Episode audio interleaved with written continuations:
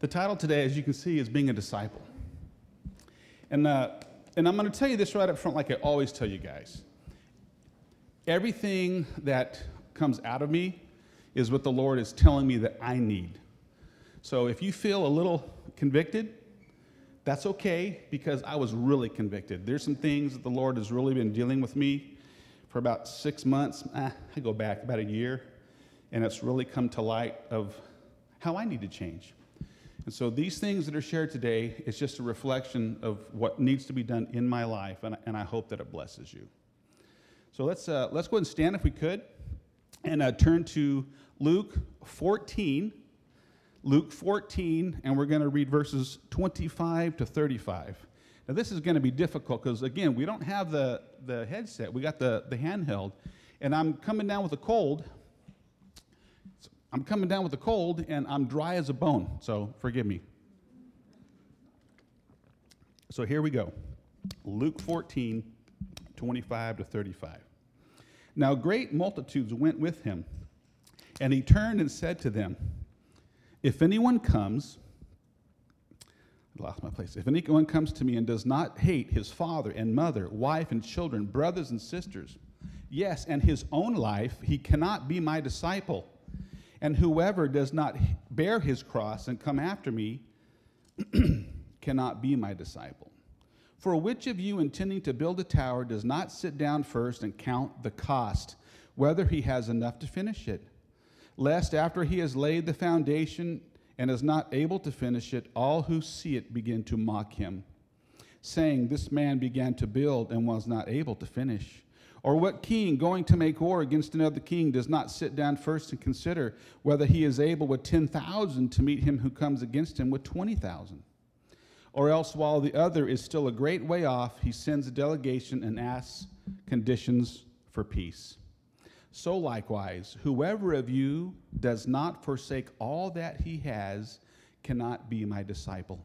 Salt is good, but if the salt has lost its flavor, how shall it be seasoned?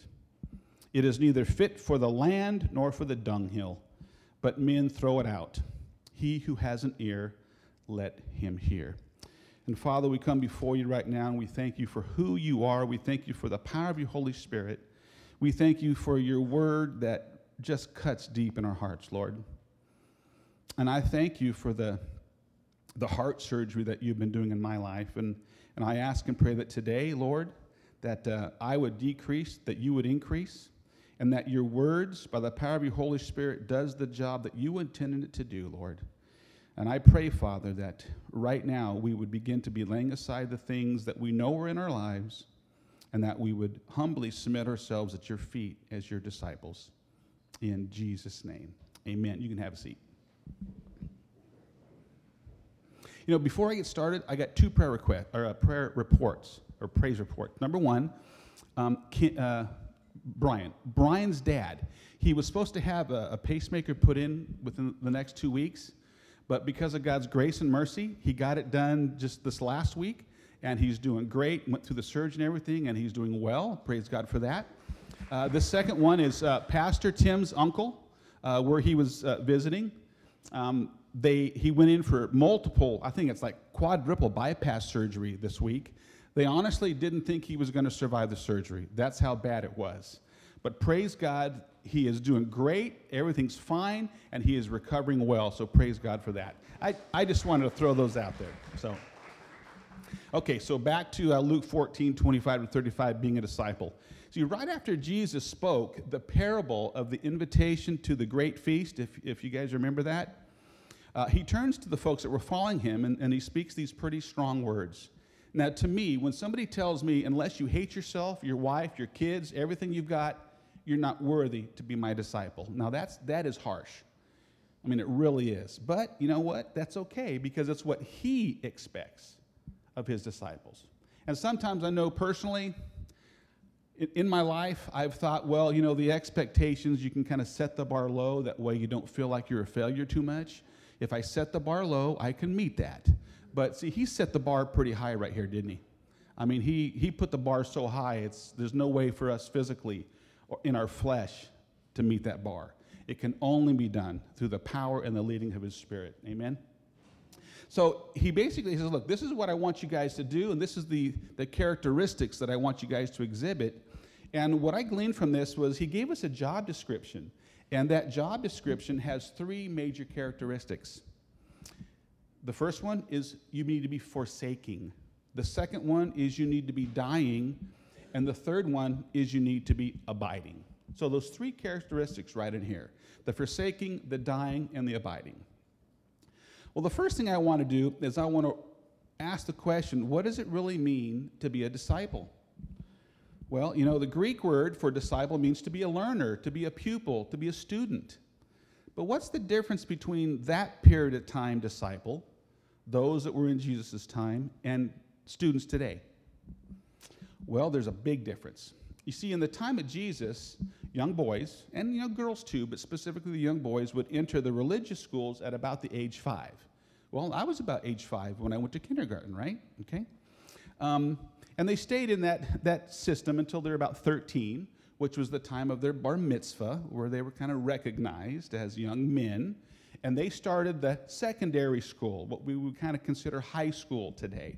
And that was called uh, a midrash school. Now, they entered the midrash and they stayed there learning and studying, understanding the word, memorizing it. And I mean, they could memorize complete books of the Bible. I'm sorry, but right now I, I still have a tough time remembering John 3.16 at times, okay? But these young men were so focused and so devoted to the word that they could recite it to you, verse by verse, complete books. Then about the age of 18 to 20, uh, kind of like graduating from secondary school, the midrash, right? Uh, the outstanding students, you know, the honor kids within Bible school, uh, they would desire to further their religious education. And what they would do is during that time of the secondary midrash school, they would be looking at the great sages, the great leaders, the great rabbinical teachers. And they would kind of decide, I want to be like that guy. I want to be like that guy. It was kind of like getting drafted, too, so to speak. If you're a ball player, it was like getting drafted into the big leagues or in the NFL. And what would happen is these sages, they would quiz these young men who were now out of the system. They would find out what they knew, they would ask them their interpretative skills, and they would decide if that person, that young man, had the potential to be like me. But now I want to go back to what it was um, as a student for us. When I was going to school, I studied just to pass the test. I'm, I'm sorry. You know, I wasn't too concerned with the future. I just wanted to get through this class, this test. I wanted to make sure that I got at least a C so I could make sure I stayed on the, on the wrestling team and the baseball team. I didn't care about my future so much. So I wasn't that devoted as a student. Now, I know some of you, you know, some of you are great students when you were kids. Some of you are in college right now as, you know, middle age or even older folks, and you're, you're giving 100% to what you're doing. But I didn't do that. And typically today, most kids in school, they do just the minimum to get by. Can you, can you kind of agree with that? Okay. So there's a big difference between students today and students back then. All right, so let's move on. Um, remember that, that sage rabbi that would go to that, that uh, honor student and begin to quiz them and test them? Well, that system was so, how can I put it? their relationship was so close. These young students knew that everything that they learned in, in secondary school, they were going to have to cast it aside and completely devote themselves to the teaching and the interpretive style of this sage, this rabbi. They were willing to cast everything aside and completely devote themselves at the feet of this rabbi. And it kind of reminds us of how we're supposed to be devoted to Jesus, right? We're supposed to cast all of our thinking and the, the things that we've learned and our perceptions and our likes and our dislikes, our do's and don'ts, we're supposed to cast them at the feet of Jesus and say, Lord, I completely devote myself to you. I mean, the worship today, some of those songs, what else can I do but completely give my heart? I mean, think about that. Completely give over our heart. That's the whole, that's the whole mindset of these young students coming out of the secondary uh, Jewish training schools. So here's the cool part, guys. When these, uh, when these sage rabbis would find a person and they would test them. They may not have known everything that they should have known. But here's the cool part that rabbi sage, they would look at that student and say, Does that student have the potential to be like me? Well, isn't that exactly what Jesus did for us? When he looked at me, he didn't say, Man, that dude, he's got it all together. Man, I've got to have Mike on my team. No. Typically it was, oh, Mike, bless your heart. but he saw the potential. And the potential is what he puts in us through the power of the Holy Spirit. Amen? So if you've ever felt maybe you don't measure up, that's okay. That's a good place to be. Have you ever felt I'm not supposed to be teaching, I'm not supposed to be leading, I'm not supposed to be doing whatever because I'm not worthy, I don't know enough? Well, that's the perfect place to be because when God gifts you with what He needs to give you to accomplish that, that goal, then guess who gets the glory? It's all about Jesus. So think of that mindset. These young guys, man, they're waiting for that rabbi to say, Follow me, because that's what they did if they thought that they had the potential to be one of their disciples, they would look at them and say, Follow me. Unfortunately, most of them didn't hear that. And what would happen is those guys would, the guys that weren't chosen to follow one of the rabbis, you know, they went back to a, a vocation. They became the carpenters, the fishermen, you know, the, the masons, whatever it was. They went back into the everyday, workaday stuff you know, the average Joe like us, right? And there was always kind of that, if you think about it, they wanted to, to further their religious training, but the system, the system said, you're not good enough. Only the elite, only the best could come in. And I need, I need you to keep that in your mind because that, that's going to play a key point here at the end. So the people that didn't feel they were worthy enough went back into the workaday life, okay? Okay, so that brings me to the very first characteristic of being a disciple, and that is forsaking. So let's, let's look at Luke 14, verse 26. The first characteristic, forsaking. He says in uh, verse 26 If anyone comes to me and does not hate his father, mother, wife, children, brothers, and sisters, yes, his own life, he cannot be my disciple. You see, some people see this verse as a contradiction to the overall concept of we're supposed to love everybody like Jesus loves us. Well, that, that is true. We're supposed to love, right? Unconditional love. We're not supposed to hate people. So how do I how do I reconcile this? Well, there is no contradiction. Here's why. You got to look at the context. When he was speaking these words, again, it was right after he spoke the parable of the invitation to the feast. And so I want to read that real quick. Now, it's a little bit long, but it's in Luke 14, 15 to 24. Luke 14, 15 to 24. Now, Jesus is speaking to these folks, right? It says, Now, when one of those who sat at the table with him heard these things, he said to him, to Jesus, Blessed is he who shall eat bread in the kingdom of God. And he, Jesus, said to him, and this is the parable A certain man gave a great supper and invited many, and sent his servant at supper time to say to those who were invited, Come, for all things are now ready. But they all, with one accord, began to make excuses. For the first one said to him, I bought a piece of land and I must go see it. I ask you to have me excused. Another said, I bought five yoke of oxen. I'm going to test them. I also ask that you, that you excuse me. Still another said, I have married a wife, and therefore I cannot come. So that servant came and reported these things to his master. Then the master of the house, being angry, said to his servant, Go out quickly into the streets and the lanes of the city, bring in and here the poor and the maimed and the lame the blind. And the servant said, Master, it is done as you commanded, and still there's room. Then the master said to the servant, Go out in the highways, the hedges, and compel them to come in, that my house may be filled. And here's the kicker For I say to you that none of those men who were invited shall taste my supper. You see, the invitation to come into that supper is the invitation to come to know Christ. That is the context of it. The follow me, just like the, the rabbi would say to the potential disciple, come and follow me. But there's many that don't want to follow. You see, if a person is not willing to forsake all that he has, that's what the word that we just read just a minute ago said. their possessions, their family duties, their relationships, and place them as secondary to that of the relationship with the teacher, Christ, then that person is not worthy to be called a disciple. You see, he, he gave that story of the feast because everybody's welcome. Everybody's invited to partake of the salvation that he provides through the blood that he shed on the cross. Unfortunately, there's not a lot of people that do it. I mean, the scripture tells us, right, that wide is the gate, right? Wide is the gate and the road that leads to destruction, but narrow is the gate and the road for those to enter the kingdom of heaven, right? So that tells us right there a lot of people are asked to follow, but very few do.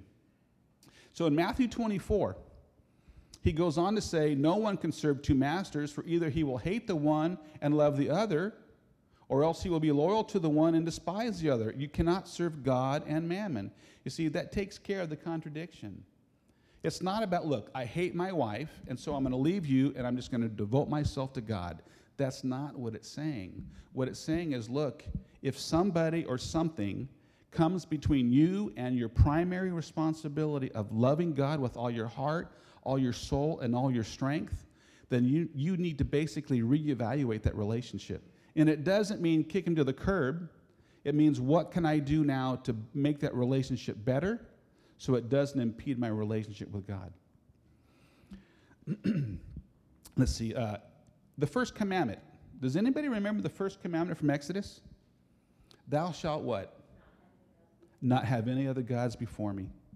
See, if you think about it, if we are loving a person or a thing, uh, a possession, an activity, a sport, you name it, you fill in the blank. If we're loving that thing or that person more than Christ, then that thing, that person has become an idol. I have become an idolater to that thing. I just violated that first commandment. I can't love the Lord with all my heart, all my soul, and all my strength, right? If I have somebody or something between us. And that rem- it kind of goes back to the idea of if you're a disciple, you are to lay it all at the feet and follow your master. It also kind of reminds me of uh, Revelation 2 1 through 5, uh, when Jesus was t- talking to the, the church of the angel of Ephesus. He says, Write these things he who holds the seven stars in his right hand, who walks in the midst of the seven golden lampstands, I know your works, I know your labor, your patience, and that you cannot bear those who are evil. And that's, that's good stuff, right? That sounds like a good, strong Christian today. All these things. I know your works, your labor, your patience, you can't bear evil. And you've tested those who say they're apostles and are not, and you found them liars. And you've persevered and have patience and have labored for my name's sake and have not become weary man, thank you, Jesus. I got it all together, right? I'm a good guy. I'm ready for heaven. But then he says, Nevertheless, I have this against you that you left your first love. Remember, therefore, where you have fallen, repent and do the first works, or else I will come to you quickly and remove your lampstand from its place unless you repent. You see, if that thing, if that being a good, solid worker for Christ, becomes so important that you forget about following Christ, you forget being a disciple of Christ, then you've left your first love. See, that word left here means sending away in terms of a divorce between a husband and a wife. So if something or someone comes before you, that person has become your new love. And in essence, you have forsaken your relationship with Christ.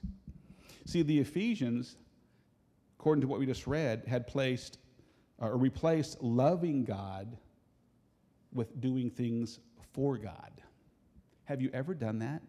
Have you ever let so many things that you're doing for God got in the way of loving or listening to Him? I mean, I'm, I'm guilty, man. If this was the Old Testament, somebody would be yelling, Stone him, stone him, because that's exactly what I did. But it also kind of reminds me of the story in Luke 10 uh, 38 to 42. You know, Martha and Mary, you remember that story, right? Jesus comes into the home of Martha and Mary, and, and Martha, and I, I was a Martha for a long time, always busy, always doing, always doing whatever needs to be done.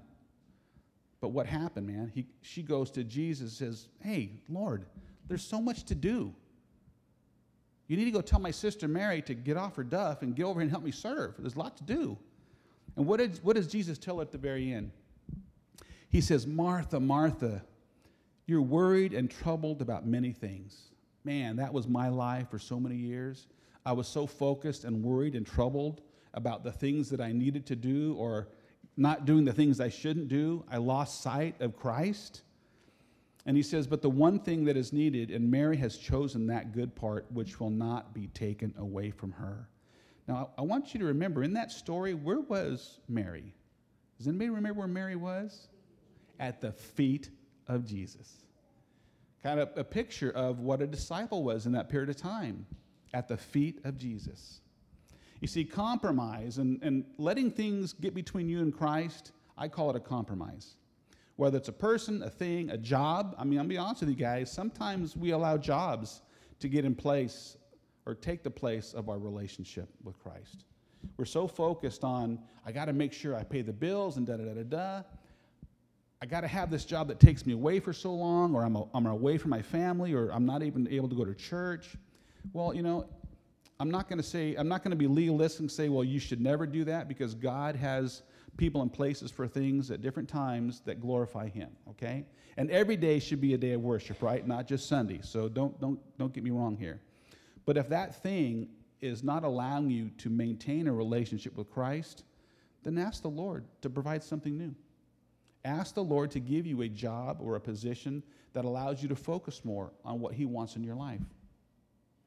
Uh, finally, look at uh, verse 33 there in uh, 14. It says, So likewise, whoever of you does not forsake all that he has cannot be my disciple.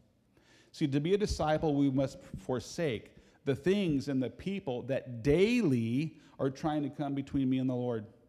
We must constantly be evaluating our situations and our relationships in terms of two things. Number one, are they drawing me closer to Christ? And number two, or are, are they pulling me away from Jesus? That's it right there. Every day you're going to be going through some type of temptation or some type of trial. Whether it's at home or work, in your neighborhood, it doesn't matter. Things are going to come at you, and you need to decide is this thing good for me? Is it drawing me close to Jesus? Or is this thing pulling, pulling me away from Jesus? Those are the two things. You know, there was a, a professor by the name of William Barclay, and he said this um, It is possible to be a follower of Jesus without being a disciple. It's possible to be a follower without being a disciple. You become a camp follower instead of a soldier. I was a camp follower in church for many, many years until I became a disciple. Think about the, the multitudes that followed Jesus, that followed Jesus, right? They were there, they were listening, they sat around. But when the rubber hit the road, where were they? They were gone.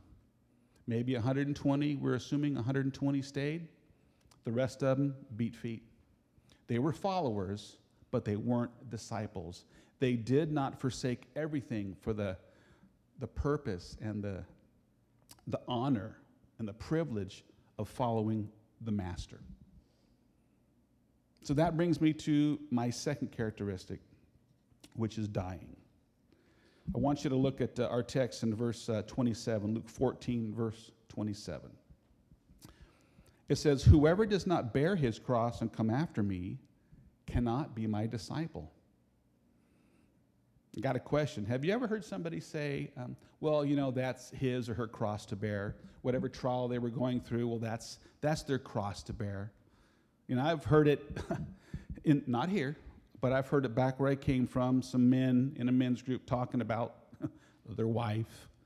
And, you know, she's just my cross to bear. No, that is not your cross to bear. Those are the things of life that we go through all the time. The scripture tells us that we will have tribulation, right? I mean, that's the purpose of those tribulations, also, according to Romans, is to perfect us, right? They make us stronger. They produce perseverance and character and hope in us. So we're going to go through those things in life. That is not your cross. You see, the bearing of your own personal cross, like Jesus said, has nothing to do with life's up and downs. It has everything to do with considering yourself dead to Christ. See, the, the crowd knew when he said this what he was calling for. See, they saw the results of crucifixion. Um, there was a, a, Roman general back in 4 BC, and they, he put down a, a revolt. And to teach the people a lesson, he took about 2,000 of those people they captured and he crucified them and he put them along the roads coming into uh, Galilee. So the folks here that heard this, they understood what it meant to pick up your cross. They understood that it was a horrible, painful death. Cross equaled death. See, they knew that taking a cross or picking up your cross, you're guaranteeing a one way trip to your death. So when Jesus says, hey, you know what? If you don't pick up your cross, if you don't bear your cross and follow me, you're not worthy to be my disciple. See, for me, and again, it's personal, right? For me, I'm like, man, Lord, there's, there's many years in my life that I never considered myself dead. It's like I compartmentalized my relationship with God. You know, this part went to church, and this part, you know, read the Bible, this part tried to pray as much as I could which is typically at meal and before I open the word, and that was about it. Okay, or when I really needed something, or I was going through something bad, then I then I call upon Him, right? But the rest of my life, well, that was my that was mine. That was my authority. If I wanted to go here, I went here. If I wanted to do that thing, I did that thing. Because hey, I mean, we're all saved by grace, right? All I got to do is repent, and everything's fine. That was my mindset because I hadn't considered myself dead to Christ. I was still alive in parts of my heart and parts of my own body. But Jesus is saying, look, you've got to lay it all down. You have got to consider yourself dead. So what are the things we're supposed to die to? Well, look at Galatians 2:20. Galatians 2:20. Paul says, "I have been crucified with Christ. It is no longer I who live, but Christ lives in me. And the life which I now live in the flesh, I live by faith in the Son of God who loved me and gave himself for me. Also took, take a look at Romans 6:11. It says, "Likewise you also reckon yourselves to be dead indeed to sin, but alive to God in Christ Jesus our Lord." Man, I've been crucified with Christ. It is no longer I who live, but Christ who lives in me. That's, that's considering yourself dead, right? That's what Jesus is calling us to do. And there's three basic areas that, that I feel that I needed to die to. And those three areas are my self rights and personal authority, in parentheses, submission. That's the first one. The second one is my life itself and my personal goals. And the third one is the desires of my flesh, meaning what am I partaking of and how am I treating others? Those are the three areas that the Lord has been calling me for about a year to die to. So let's go back to the first one. I'm to be dead to my self rights and personal authority. In other words, I need to submit every ounce of my being to the authority and the lordship of Jesus Christ. You, you got to remember, folks, that everybody wants the Savior Jesus, right? Everybody wants to have a Savior Jesus. I'm saved from the penalty of death and the eternal hell. But it's, it's twofold. He needs to be Savior and Lord. If all you want is fire insurance, if all you did, and I'm being honest with you guys, because again, I mean, you know where I came. I've told you that before. You know, I was born and raised Southern Baptist. You know, I got saved seven or eight times as a young man, right? Because the fire and brimstone preaching, you know, convicted me so many times. Uh, and maybe it's because there were so many parts of my life I never submitted. Maybe that's why I got saved so many times, right? Um, you need to have him as your Savior, but your Lord. You need to completely submit to him. So, there in uh, 1 Corinthians 6, remember the submission, right? You're not your own boss anymore. If you've submitted to Christ, you're not your own boss it says in verses 19 and 20, it says, Or do you not know that your body is the temple of the Holy Spirit who's in you, whom you have from God? And you are not your own, for you were bought with a price. Therefore, glorify God in your body and in your spirit, which are God's. And also in uh, 1 Peter 1 18 and 19. says, knowing that you were not redeemed with corruptible things like silver and gold from your aimless conduct received by tradition from your fathers, but with the precious blood of Christ as of a lamb without blemish and without spot. You see, I need to submit everything to the authority of Christ. Everything to the authority of Christ. I'm not my own. He purchased me out of sin and darkness by the precious blood that He shed for me on Calvary. I can't pay for it. You know, if, if I had a credit card that had a, a million dollar limit, there's no way I could even purchase that and pay it on payments, right? No, it's a free gift. So I then need to submit everything to Christ because He gave everything for me. Amen. The second thing is uh, I need to die to my own life and my personal goals. Now, I know a lot of you know that uh, uh, I'm a retired deputy sheriff. I got hurt, um, had to have surgery. They, they put me out to pasture. Um, and my mindset, um, my identity for years was still as that. Okay, the brotherhood, the camaraderie, it's, it's, it's not like anything. If you've been in the service, you understand that, okay? Um, but my mindset was still wrapped up in, in that identity. And so after I retired, um, I was asking the Lord, because I was in that tough place now, right? Right? One of those tough places where now I'm going to pray, you know? Lord, what do you want me to do? And I'm, I'm telling you, it was clear. He told me, You're going to be a teacher, and you're going to teach the young kids that need a good role model. And of course, my submission was, no, that's not going to happen. I don't want to teach those punks that have been taken to jail, to juvenile hall. No way. And so I went into uh, a business class. I'm, I'm going to get a business degree, and I'm going to open up my own business, my own, my own Italian deli. Because I had friends that I grew up with, their parents owned a deli, and I knew all the ins and outs, right? So I took my first business class, and I fell asleep halfway through it, and I realized, no, there's no way. This is so boring. I'm sorry. So I, I, go back and I'm praying, Lord, what do you want me to do? And what was the words I heard? You're going to be a teacher. nope, that ain't going to happen. So I went back to my uh, biology professor. Now remember, this had been about 12 years, the time span that had gone by. And I walked into his office and he looked at me, he goes, hey, Mike, how you doing? I mean, he remembered me from 12 years ago. And it wasn't because I was a stellar student. I was doing just enough to get by, like I said, right? Um, and I said, hey, I want to get back into biology. I wanted to maybe do some pre med, right? Get into the medical profession, maybe, because I always had a desire to maybe be a, um, a doctor for kids, right? Um, and he goes, well, let's, let's look at how many classes you took and the time frames and everything. And he goes, oh, sorry, man. You've been out of school too many years. If you've been out of school for seven years, you have to go back and start at square one. And I'm like, man, I, I can't do that. So I'm back praying again, right? Lord, what do you want me to do? Well, guess what I heard? You're supposed to be a teacher. So I'm like, well, well, okay, I'll, let me look into it, Lord. So I opened up the catalog for the university that I was going to there in Bakersfield, and, and sure enough, of all the degrees, only one, there was no time frame. So the year and a half classes that I took previously as a young man still counted. And so I said, okay, Lord, I guess you're going to make me a teacher. So I went into the program, I got my degree, went into the credential program, became a teacher, and thought, you know, I'm going to work for one of the great school districts because my master mentor teacher that I was training with came from the premier school district in the area, wrote me a just a beautiful recommendation that we must hire this man. Never happened. I'm praying again, Lord, what's going on here? And he says, I told you, you're going to work with the kids that need it.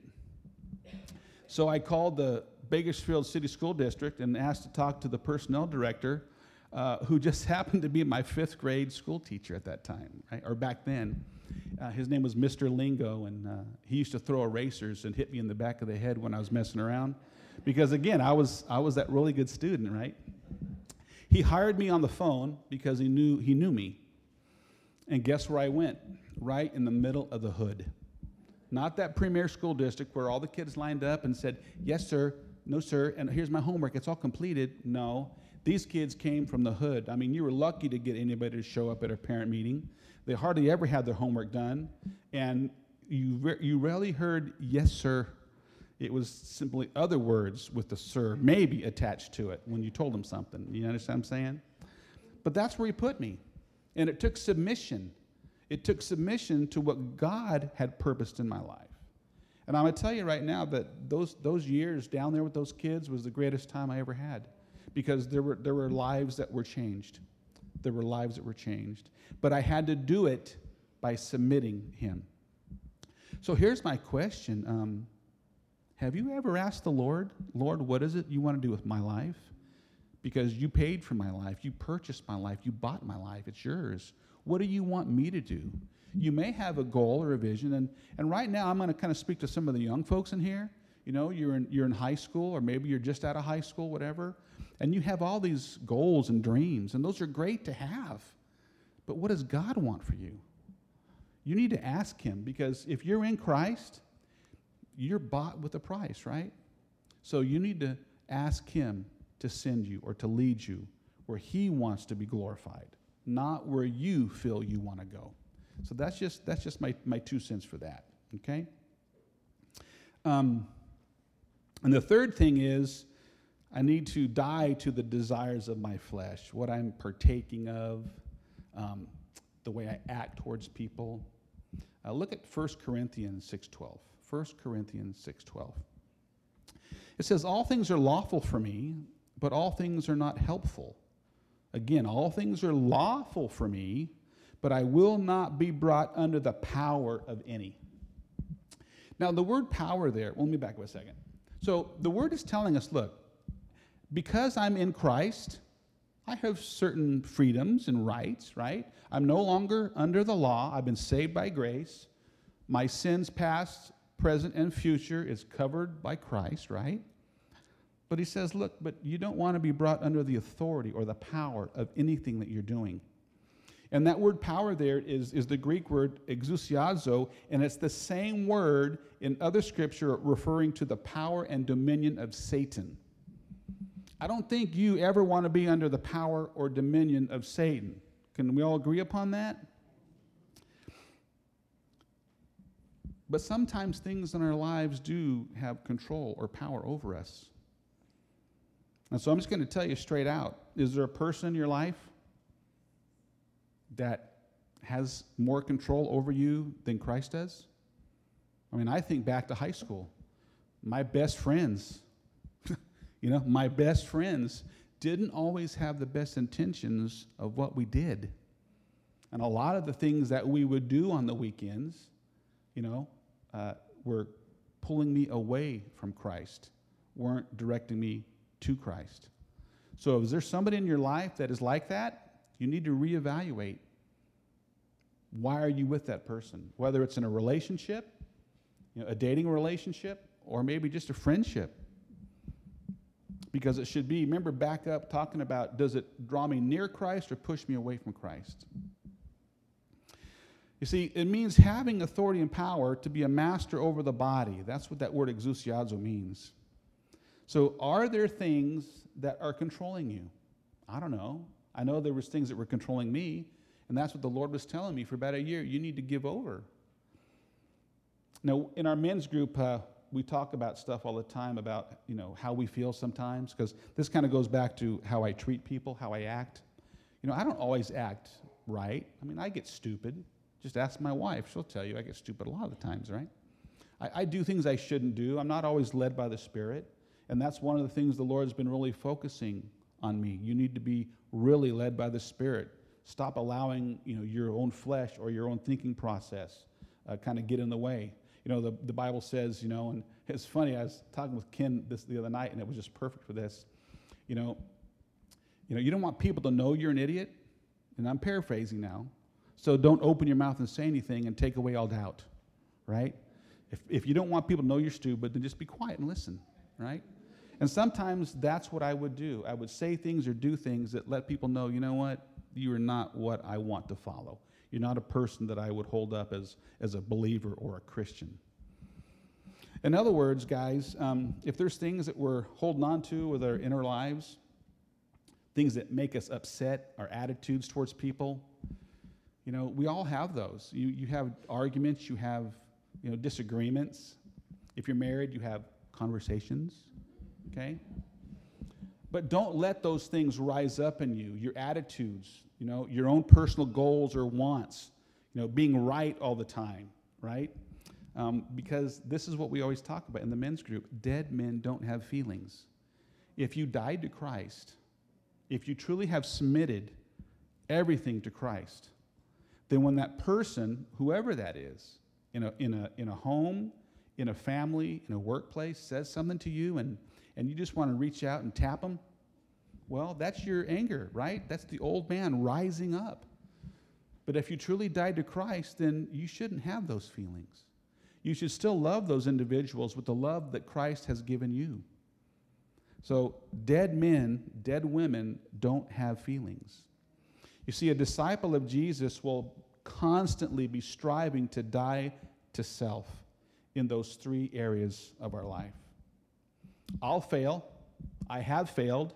I will continue to fail. You have failed. You are failing. You will continue to fail, right? But by submitting these three areas to Christ the self rights, giving up our authority, my personal goals, what I want to do with my life, and submitting it to Him, and the things that I partake of. Uh, and, I, am going to go back for a second. It's not just your attitudes and your relationships. Uh, what about the things that you put in your body or the things that you let come in your ears or your eyes? You have the freedom in Christ, but again, you don't need to be brought under the authority of any of those things. You know, there's a, there's a group um, called Shaka that we used to listen to. Uh, great um, young people oriented, kind of a rap group. Um, and there's a song that they did, um, and it basically said, Look, the, the ears and the eyes are the gateway into our souls for our young people. And our young people, they're so caught up in social media that things are coming into those gateways all the time. And I guarantee you, they are being held captive by those things that are coming into those gateways. So we need to be really careful on, on what we allow to come in, especially with our young kids. So again, we need to submit those three areas our entire body, our entire mind, all of our flesh to the power of the Holy Spirit. Because He will give you the strength. Not what I'm doing, not my strength. The power of the Holy Spirit will give you the strength to fail less and less as you, as you continue to follow Christ as a disciple, right? Now, the, the last thing here is abiding. And this is, uh, this is, this is the, the focus of it, okay? I want you to look back at the relationship between the sages and the disciples, right? The student wanted to be so close to the rabbi, so close that he would hear every word taught.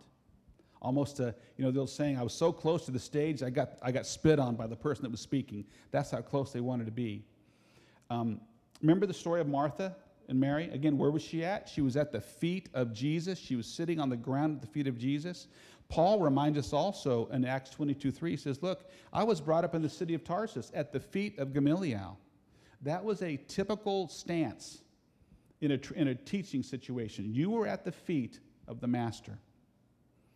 You see, also, the, the students would uh, want to walk as close to the rabbi as they could because a lot of the teaching was done while they were walking. So you wanted to be as close as you could, and subsequently you would get covered in the dust from the roads of the rabbi. And there was a saying that a student would want to be so close that he would be covered in the dust of his rabbi. And many thought that this was just an urban legend, there was no truth to it, okay?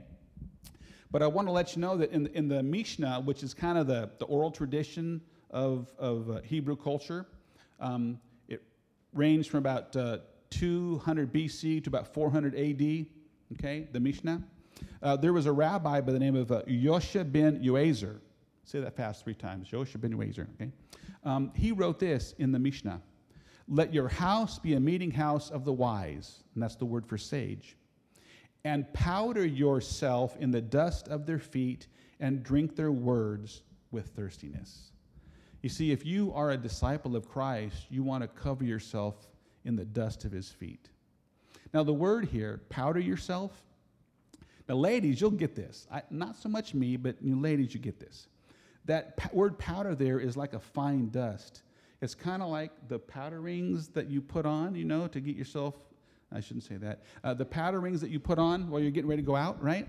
Okay? So that's the same idea. You want to cover yourself in the dust of the rabbi's feet. You're so close to him that you're covered in it. Uh, to me, it's a great word picture. Great word pictures of abiding in Christ. Look at John 8 31. John 8 31 says, Then Jesus said to those Jews who believed in him, If you abide in my word, you are my disciples. See, that's that last thing, the abiding. You see, the word abide here has a meaning of remaining in place or not departing, and in reference to the condition or state of an individual, not becoming like another. Remember, the young disciple wanted to be just like the rabbi. Everything that that ra- rabbi did, he wanted to be just like him. So he stayed right at his feet. He didn't want to become like another person, he wanted to be like that rabbi. See, to abide in the sinful world today, we need to strive to walk as close as we can to Jesus. And it's imperative that we are in his presence at all times. I kind of liken it to walking down a dark alley in a neighborhood you don't know, a tough neighborhood, okay?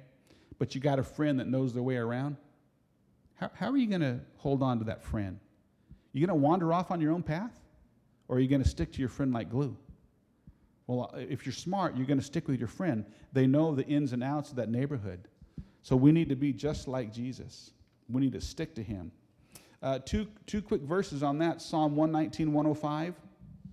Your word is a lamp to my feet and a light to my path. You see, it shows us the way. If you want to know what direction to take, if you want to know what decision to make, then you need to be in God's word.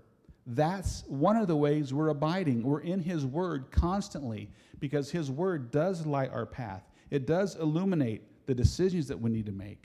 That's where we get our wisdom from. Uh, in John 14, or 15, sorry, John 15, 4 and 5, it says, Abide in me, and I in you, as the branch cannot bear fruit of itself unless it abides in the vine.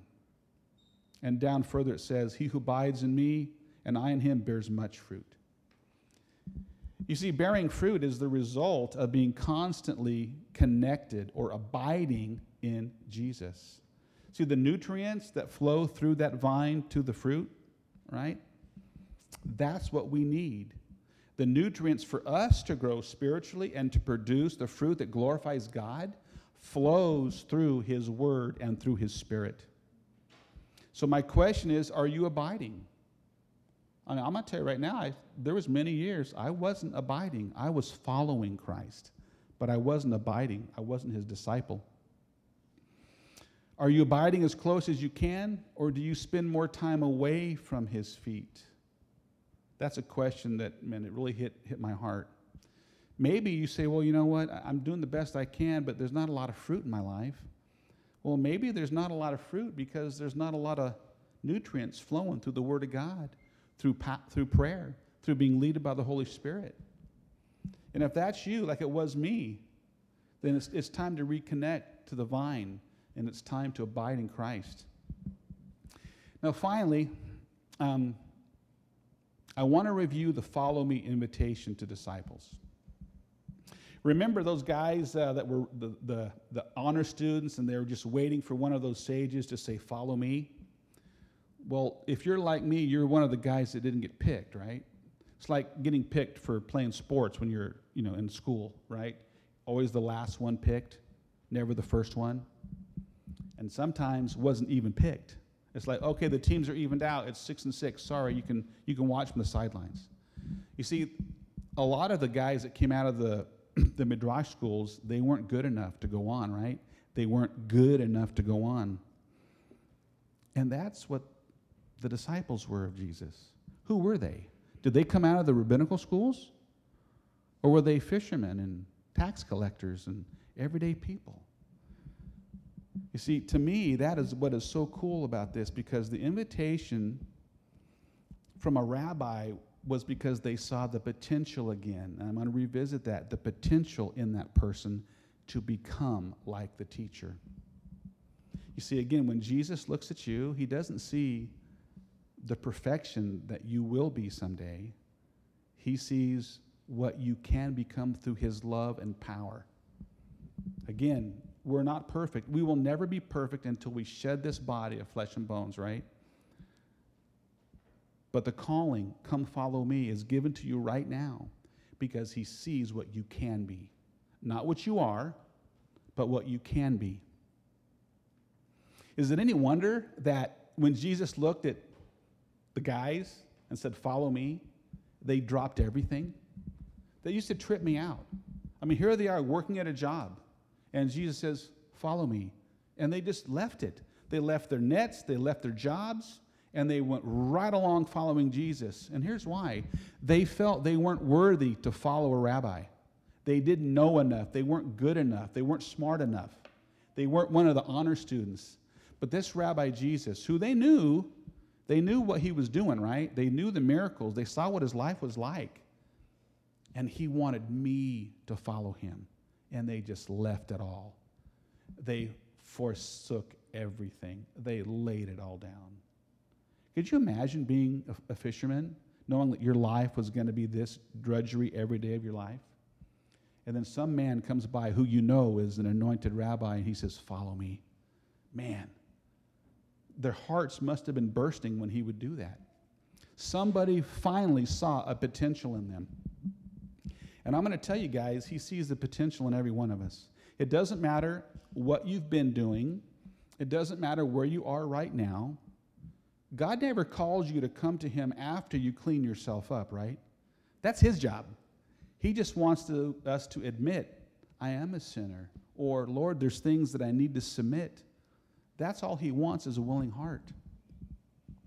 You see, He's been calling me. Uh, let me go back here on uh, John 17 27, last verse, John 17 27. It says, My sheep hear my voice, and I know them, and they follow me. He's been calling me to be a more faithful disciple for about a year. I know I need to forsake things more that come between me and Christ. I know I need to die to myself more, my goals, my wants, my desires. And I know I need to be abiding in His Word more and be in, pow- in, in prayer more and being led by the Spirit more. Because I want to become just like my Rabbi Jesus. So, my question is today as the worship team comes up do you, do you hear his voice calling you? Have you been hearing Jesus calling you, follow me? Maybe you, uh, maybe you never, maybe you never made a commitment to, to the Lord. Maybe you thought, like I did, that the things that I was doing you know, all my years growing up in church was good enough. Maybe you've never made that commitment to cast everything down to fall at the feet of Jesus. And if that's you, I'm going to give you an opportunity to do that today. And maybe you maybe you are a believer. Maybe you've been running hard with the Lord, but you realize, you know what? There's some things in my life that I do got to die to. And I want to lay those things down today. And if that's you, I'm going to give you an opportunity also. So let's go ahead and pray with every with every head bowed and every eye closed. Lord, we thank you so much for who you are. We thank you that your word reminds us that we aren't good enough. But because you see the potential in us and that you love us just the way we are, you provided a way that we could come into your presence and that you would forgive us of all of our sins. And Lord, right now, if there's, if there's anybody in here that you, you feel the Lord calling you to follow, and you realize that it's all been about you, that you haven't submitted the things that you should have, and that you've never made a commitment to the Lord. Maybe this is your first time. If you feel the Spirit calling you and you feel the tug at your heart, and you're saying, I, I want to submit my life to Jesus, I want to be at his feet, I want to be taught by him, I want to become just like him. If that's you, I want you to raise your hand. Praise God, praise you. I see your hand over here too. Praise the Lord. Anybody else? This is the first time that you really realize that you need a Savior. And now, for those of you that are born again saints and you realize, you know what, I've made some mistakes, and there's things that I've been doing on my own, and I need to get back to the feet of Jesus. It's not about me, it's not about my wants and my desires, and I truly want to be like him. I'm a believer, but I want to be a better disciple. I want to be a completely sold out for Christ. If that's you and you want to rededicate yourself to the Lord, just lift your hand up right now. Praise you. Praise you, praise you, praise you. Thank you, Jesus. I see your hand. I see your hand there in the, in the back. Over here. Praise you back there. Anybody else? Jesus is calling you today. He's calling you right now to no longer be about yourself, but to follow Him. And it means to be a disciple. There's nothing that should ever come between you and your Savior who paid the price for you. And I thank you for the hands that went up. I thank you for the dedications. And Lord, I ask now that every one of those people that you would empower them with the power of your Holy Spirit, fall upon them right now, Lord, and give them whatever they need to be strong disciples of Jesus. Thank you, Father, for what you've done. And we give you all the honor and the glory in Jesus' name. Amen.